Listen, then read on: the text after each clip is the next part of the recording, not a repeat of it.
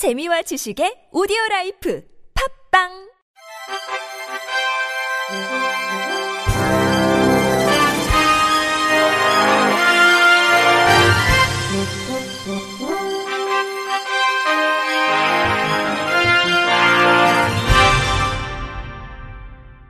청취자 여러분 안녕하십니까? 12월 6일 금요일 KBS에서 전해드리는 생활 뉴스입니다. 올해 9월 기준 보행 중 사망자는 898명으로 동기 대비 15% 감소하고 있습니다. 이는 1년 만에 150여 명 넘게 줄어든 수치지만 여전히 보행자가 전체 사망자의 37.3%를 차지해 시민들의 교통안전이 위협받고 있습니다.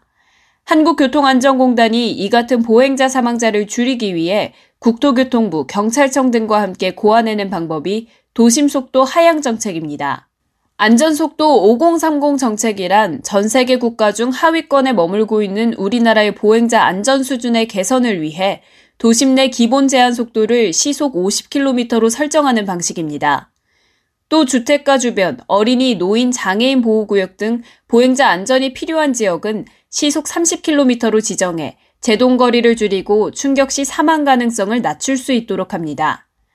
실제 공단의 제한 속도 하향에 따른 효과 분석에 따르면 차량 속도에 따른 제동거리 변화 실험 결과 시속 30km에서는 제동거리가 6m, 50km에서는 3배인 18m, 60km에서는 27m로 제동거리가 크게 증가하는 것으로 나타나 보행자와의 사고 발생 가능성이 커지는 것으로 나타났습니다. 보행자 충돌 실험에서도 시속 60km 충돌 시 중상 가능성이 92.6%로 보행자가 사망할 확률이 매우 높으며 50km에선 72.7%, 30km에서는 15.4%로 크게 낮아지는 것으로 나타났습니다. 특히 공단 조사에 따르면 지난해 서울특별시 종로 구간 시범사업 시행 후 하반기 보행자 교통사고 건수는 19건에서 시행 전 동기간 16건으로 15.8% 감소했습니다. 야간 시간의 급가속 차량은 시행 전 평균 4.94%에서 1.51%로 71.88% 감소해 안전 운행에 도움이 되는 것으로 분석됐습니다. 이에 따라 공단은 보행자 안전을 위한 안전속도 5030 확산을 위해 민관학 12개 단체가 참여하는 5030 협의회를 마련하고 올해 4월엔 안전속도 5030 설계 운영 안내책자를 배포했습니다. 또 전국의 지자체와 지방경찰청 담당자들의 공감대 형성을 위해 4월에서 5월에 걸쳐 권역별 설명회도 개최했습니다. 공단 관계자는 올해 4월 도로교통법 시행규칙이 개정돼 오는 2021년 4월부터 도시부 제한 속도가 하향될 예정이라고 밝혔습니다. 권병윤 교통안전공단 이사장은 안전한 보행 환경은 정부의 정책만으로 이루어지지 않으며 국민들의 공감대 형성이 중요하다며 국민들의 제한 속도 하향 정책이 성공하기 위해선 적극적인 관심과 지원이 필요하다고 당부했습니다. 저용량 아스피린이 암 또는 모든 원인에 의한 사망 위험 감소와 연관이 있다는 연구 결과가 나왔습니다. 미국 국립암연구소의 홀리 루먼스 크롭 박사 연구팀이 65세 이상 남녀 14만 6,152명을 대상으로 평균 12.5년에 걸쳐 진행된 조사 자료를 분석한 결과 이 같은 사실이 밝혀졌다고 UPI 통신과 헬스데이 뉴스가 4일 보도했습니다. 전체적으로 저용량 아스피린을 일주일에 3번 이상 복용하는 사람은 전혀 사용하지 않은 사람보다 암 사망 위험이 15%, 모든 원인에 의한 사망 위험이 19% 낮은 것으로 나타났다고 연구팀은 밝혔습니다. 특히 체직량 지수가 25에서 29.9로 과체중에 해당하는 사람이 저용량 아스피린을 매주 3번 이상 복용한 경우는 위암 사망 위험이 28%, 대장암 사망 위험이 34% 낮았습니다. 아스피린과 사망 위험 감소 사이에 이런 연관성이 있는 이유는 알 수 없지만 아스피린의 염증 억제 효과 때문으로 생각된다고 연구팀은 설명했습니다. 특히 소화관 암은 염증과 연관성이 큰 암이기 때문에 효과가 더 강하게 나타났을 것으로 연구팀은 추측했습니다. 이에 대해 미국 암학회의 에릭 제이컵스 역학연구실장은 아스피린의 항혈소판 효과도 영향을 미쳤을 가능성이 있다고 논평했습니다. 혈액을 응고시키는 혈소판이 활성화되면 종양 성장을 돕는 인자들이 방출된다고 그는 지적했습니다.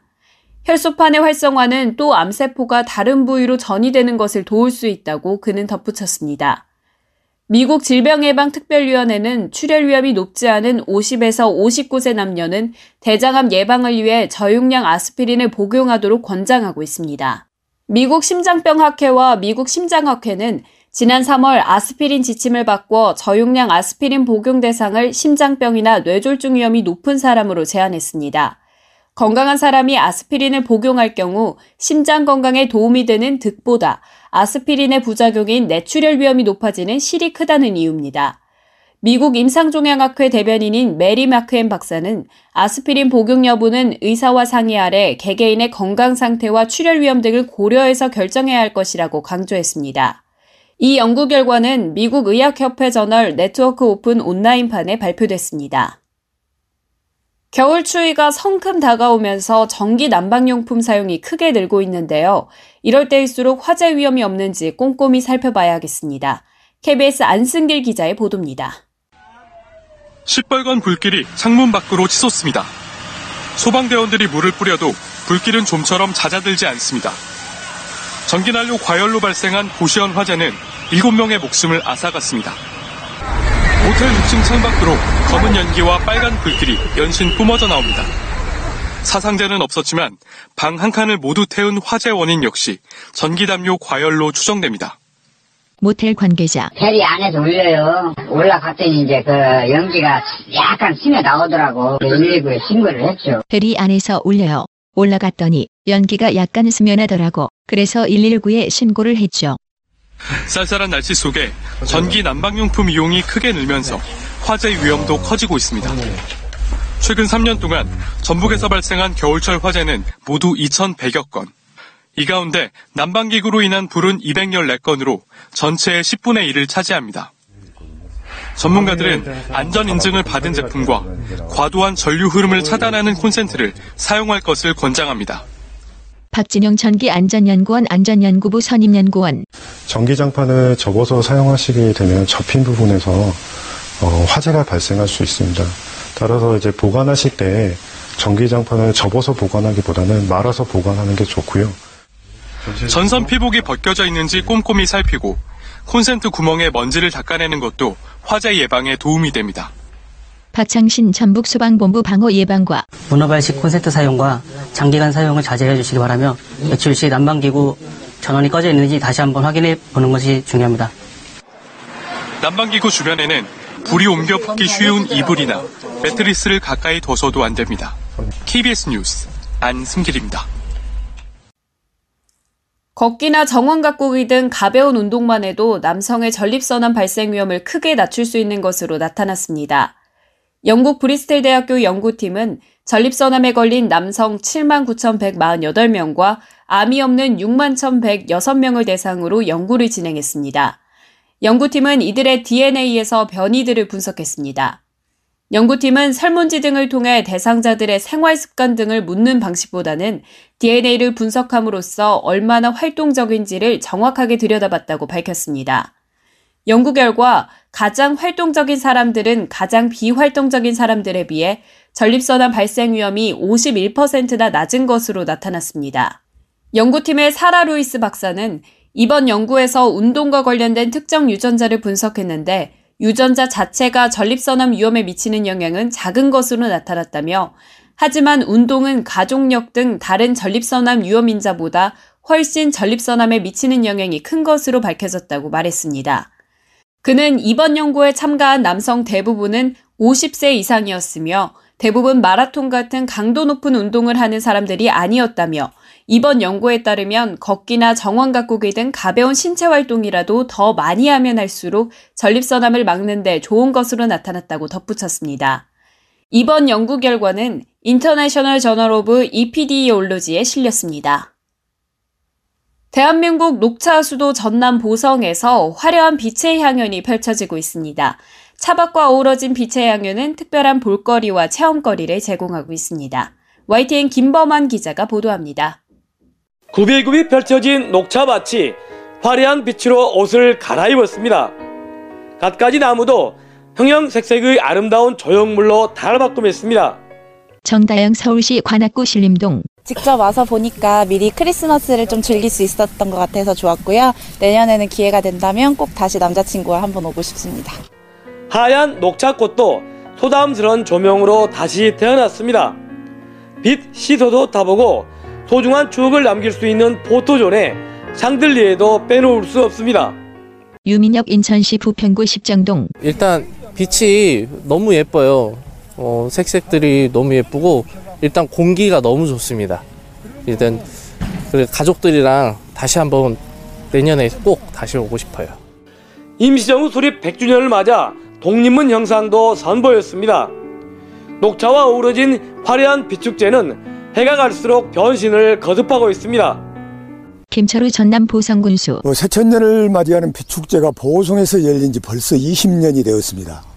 올해는 더욱 새롭고 혁신적인 축제로 준비했습니다. 대한민국 빛의 도시 보성으로 오십시오.